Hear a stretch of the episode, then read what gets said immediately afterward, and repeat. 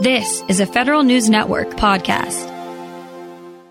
A case now being decided by the Supreme Court, known as Torres versus Texas, has a potential big impact on members of the reserves. If states like Texas achieve sovereign immunity, it would jeopardize the reemployment rights reservists have when returning from duty. We get analysis now from Wiley Rein partner attorney Scott Felder. Mr. Felder, good to have you on. Thanks, Tom. It's great to be here. And tell us what this case is all about. The genesis of the case, Tom, is a claim by Mr. Torres that his employer uh, discriminated against him under Uniform Services Employment and Reemployment Rights Act, or USERRA. It's important, I think, to note at the outset here that there hasn't been any substantive litigation about the merits of that claim. That is to say, whether or not Texas did, in fact, discriminate against Mr. Torres, because Texas sort of came out of the gate with a motion to dismiss for lack of jurisdiction on the basis, as you said, of sovereign immunity. You know, you, you can't sue us. You cannot sue the state of Texas for employment discrimination under USERRA. Got it. So the Supreme Court is deciding then not the merits of USERRA, but whether Texas is bound by it? They're not deciding the merits of Mr. Torres's discrimination claim. What they're deciding is whether or not Congress has the power to take away Texas's sovereign immunity as part of USERRA. Right. So if the Supreme Court decides that the United States does not have the right to take away that sovereign immunity, then what? Then Mr. Torres would be left without a private cause of action to vindicate the discrimination claim that he alleges he has.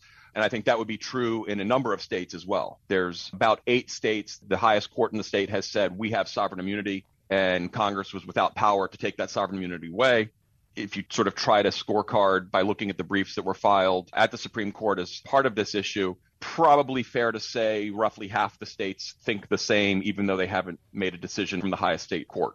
Right. So what's going on here then is a guy named Torres was denied his job when he came back from reserve duty and therefore sued his employer. And how did Texas itself get involved? Because now a different matter is at stake. So the way Texas got involved is because Mr. Torres' employer is the state of Texas. He was a Texas state trooper. Got it. All right. So Texas, instead of deciding on the merits of the case, decided to take the whole thing up a level and saying you don't even have standing here, basically. That's right. So the trial court actually decided in Mr. Torres' favor and said, no, you know, there is a, a effective waiver of sovereign immunity in USERRA. It was the Texas appellate court that disagreed with that the Texas Supreme Court initially granted review. They get discretionary review like the United States Supreme Court does. Initially granted review, then changed their mind and said, no, we're not going to take review. That's what led Mr. Torres to petition the Supreme Court for review. That's what led to the case that was argued, I guess, not quite a month ago now. Right. And we don't know when that decision will come out. I would expect it to come out sometime this summer before the close of the term, late May or June. All right. And if they decide in favor of Texas, once again, just remind us what the effect would be there. So if they affirm, which we again decide in favor of Texas, Texas's claim that they have sovereign immunity, that they cannot be sued under USERRA for employment discrimination would stand. Mr. Torres would not have any private right of action against the state of Texas. Other state employees in Texas that believe they've been discriminated against because of their military service would have no ability to sue the state of Texas directly. USERRA provides other remedies. One of the things that we highlighted in our brief for the Reserve Organization of America was that those remedies tend to ring hollow. You know, you can petition the Department of Labor, for example, to vindicate your rights. You know, nine cases in the last year where they actually did that. And that's something that Justice Alito actually picked up on. You know, if you go back and listen to the argument, Justice Alito is quoting the statistics that we had in our brief for ROA and asking the attorney arguing for the government, saying, are these numbers real? Is that really what we're talking about here if we don't have a remedy for the soldier himself?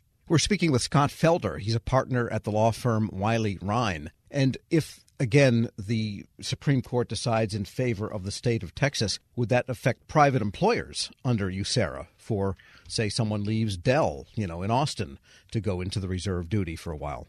No, Tom, it wouldn't affect private employers. So, and that's sort of the interesting juxtaposition here is that if Mr. Torres worked across the street as a federal marshal, or if he worked for the county sheriff or if he worked for a private employer and that employer did the same thing that the state of Texas is alleged to have done here, there would be no question he would have a remedy in court for it. And would this affect other state governments if the precedent is set here in Texas could, you know, Maryland or Virginia or Maine decide, well, you can't sue us either if we don't give you your job back, Mr. Reservist or Ms. Reservist? That's precisely right, Tom. I mean, you would see, you know, if Congress can't take away state sovereign immunity, they can't take it away anywhere. As I said, there's about eight states that have already reached decisions from the highest court in the state that says we have sovereign immunity here and Congress cannot take it away as part of USERRA. It's worth mentioning there are some states that have USERRA like remedies under state law. So it may not be, you know, oh my gosh, all 50 states now, you know, a, a reservist or National Guardsman who who's mobilized and comes back, or somebody who chooses to leave their employment to serve on active duty for a period of time is without remedy. But it would have nationwide reach. It's interesting that Texas would take this tack. You would expect state governments to have some, I don't know, more simpatico feelings about their own employees with respect to service in another public sector domain, even if it is the military, especially in Texas. But they chose to sideswipe, it sounds like, that argument in favor of something larger so that it would seem to maybe have effect on other actions other people could bring against the state for other employment situations you know, I, don't want to speculate too much about Texas's state of mind and what they chose to adopt as their litigation strategy here. You know, I, I think you raise a good point in there about what I refer to as the incentive structure.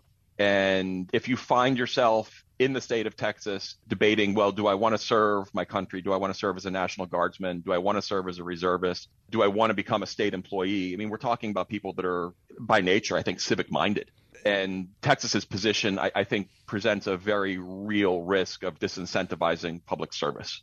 Now, your law firm filed an amicus on behalf of the Reserve Officers Association. Are there any other similar associations, allied organizations, that have also filed here?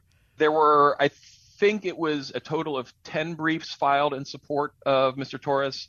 So ROA, Reserve Organization of America, or formerly known as Reserve Officers Association, changed the name, kept the acronym when they expanded sort of their charter to all ranks, but still with an exclusive focus on the Guard and Reserve.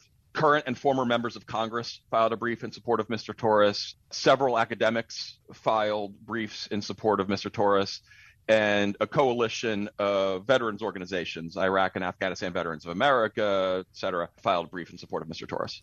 And I imagine all of his fellow state police officers probably feel the same way. I don't know. I haven't just, spoken to any. just a guess here.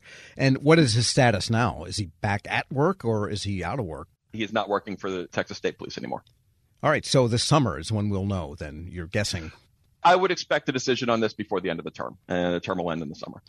Scott Felder is a partner at the law firm Wiley Rein. Thanks so much for joining me. Thanks, Tom. I appreciate the invitation. We'll post this interview at federalnewsnetwork.com slash Federal Drive. Hear the Federal Drive on your schedule. Subscribe at Podcast One or wherever you get your shows. Hello and welcome to the Lessons in Leadership podcast. I'm your host, Shane Canfield, CEO of WEPA.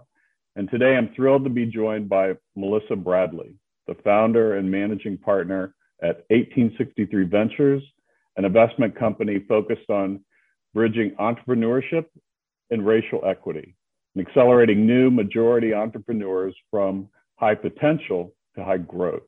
Additionally, Melissa is co-founder of Venture Backed Ureeka, a community where small businesses gain unprecedented access to the expertise needed to grow their businesses and has more than 20 years of entrepreneurship, investment, and leadership experience. Melissa, welcome and thank you for being here. My pleasure. Thank you for having me. Who is the first person that you remember looking up to as a leader and what was it about them that inspired you? So there are actually two people. Um, the first person personally was my mom. Uh, she was a single parent and what i realized is that she was the leader of our household but she was also the leader of our community um, she was a staunch advocate for children's rights in public schools making sure that we got a quality education she was a staunch advocate around rights for renters. Um, we were not in a financial position that we actually ever owned a home, uh, but she made sure that people who lived in various types of housing we were in regular housing. The people who were in regular housing, public housing, she made sure that their rights were advocated for, um, and really just always kind of looked out for. I'll, I'll, use air quotes the little guy, while although we were the little guy. Uh, and then I would say she was a huge advocate of older folks. Um, as part of her job, she worked during the week uh, in a full time job and then clean houses on the weekend, but also took care of elderly folks and a staunch advocate for elderly rights. Um, so that was probably the, the first leader. And then I would say the second leader that really came about professionally was a woman named Crystal, Crystal Gaskins, uh, who actually ran a, headhunting temporary firm that I ended up uh, spending about a year at. I quickly realized that was not my calling. But in a world where you are constantly managing the powers that be that want to hire all these people and move people around, and the folks who are sometimes in vulnerable positions and obviously seeking a job, she always manage to treat everyone with the with the ultimate respect. And part of the business was actually um, managing hotels and getting service workers to show up. And that's a tough job, right? To try to motivate people who barely are getting paid enough under not great conditions. Um, and so she taught me three things. She taught me how to be a motivator and that recognizing leadership is not mandating, but motivating. She taught me that leadership is not just reporting up, but also reflecting and supporting those who may be underneath you from a hierarchical structure. And she also taught me that leadership was not about money, uh, but it was about producing positive outcomes for whoever your customers were. And if you did that, then obviously the money would come. How would you describe your leadership style and how has that developed over the years? Mm. I would describe it hashtag work in progress. Um, it, it, has evolved over the years, I think, two ways. One, uh, the more people I've been exposed to in leadership positions have certainly helped me pivot and make adjustments. And then, certainly, as my leadership roles have elevated, and probably as the more people I've been responsible for has elevated. Uh, you know, certainly being managing partner and founder of 1863 Ventures, we manage a lot of people. We have actually tripled our staff this year. And so we went from three people to oh, actually 12 people plus and growing. Uh, and we went from a couple hundred members to almost 10,000 members. And that's a big deal. Um, I, so my leadership style has evolved in terms of more people that I have reporting to me. I think it's, I, I focus on autonomy. I focus, I'm, I'm, very clear that my role is to help other people be successful. Uh, I do set very clear deadlines. I am try to do a good job of kind of projecting what is the overall mission and vision, what are the KPIs and OKRs that we need to hit. And then I feel like I need to get out the way. I need not be a micromanager. I need to recognize, particularly since COVID, that people have kids, they have lives, they have ways that they know how they perform best. And so we now have people who work for me all over the world. And as long as we meet our deliverables, I don't need to know that you're sitting in a cubicle or sitting at your computer from nine to five. Um, and that's because I've been at those nine to five jobs where I literally had nothing to do, but I knew I was told I had to be in the office. Uh, and it just seemed like a complete waste of time. And so I'm really laser focused on outcomes and productivity and advancing the vision and mission and not on what does it look like? Because i think successful work looks different for everyone. And then i would say more externally as we now have grown to lots of members and we have a social media presence and i talk to people i'm mindful that the, the probably the most important from an external uh, perspective on my leadership is that i am mindful that i am modeling not just for myself but particularly for other leaders and particularly black women and certainly gay black women.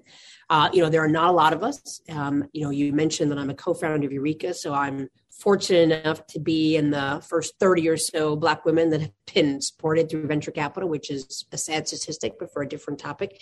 And so I'm mindful that people are always watching me. And I would say that certainly as a Black woman, people are always watching you, not always for the better and cheering you on, but waiting for you to make a mistake and slip up. And so I'm mindful that when I step into a room or I show up somewhere, I'm not just representing Melissa Bradley and my immediate family, I'm representing all of my members and potentially sending a signal effect of what other people are going to expect as Black women. And the final thing I would say that definitely has evolved since now that I'm over 50 uh, is that I feel a much greater freedom to say what's on my mind. Um, than I did before, and I and I do that. I probably said what was on my mind before, but in a way that was reflective of my frustration and anger with the system. And now I say it with the expect with a level of calmness and the expectation that it's important that we are honest around what do black communities experience? And to phrase it in a way not based on anger but really using data. And so i would say i've consistently been a staunch advocate for black and brown communities but has evolved from being very reactive and saying well don't do this and don't do that to saying let me explain to you why I think it's important that we take this up and really letting the facts drive the discussion.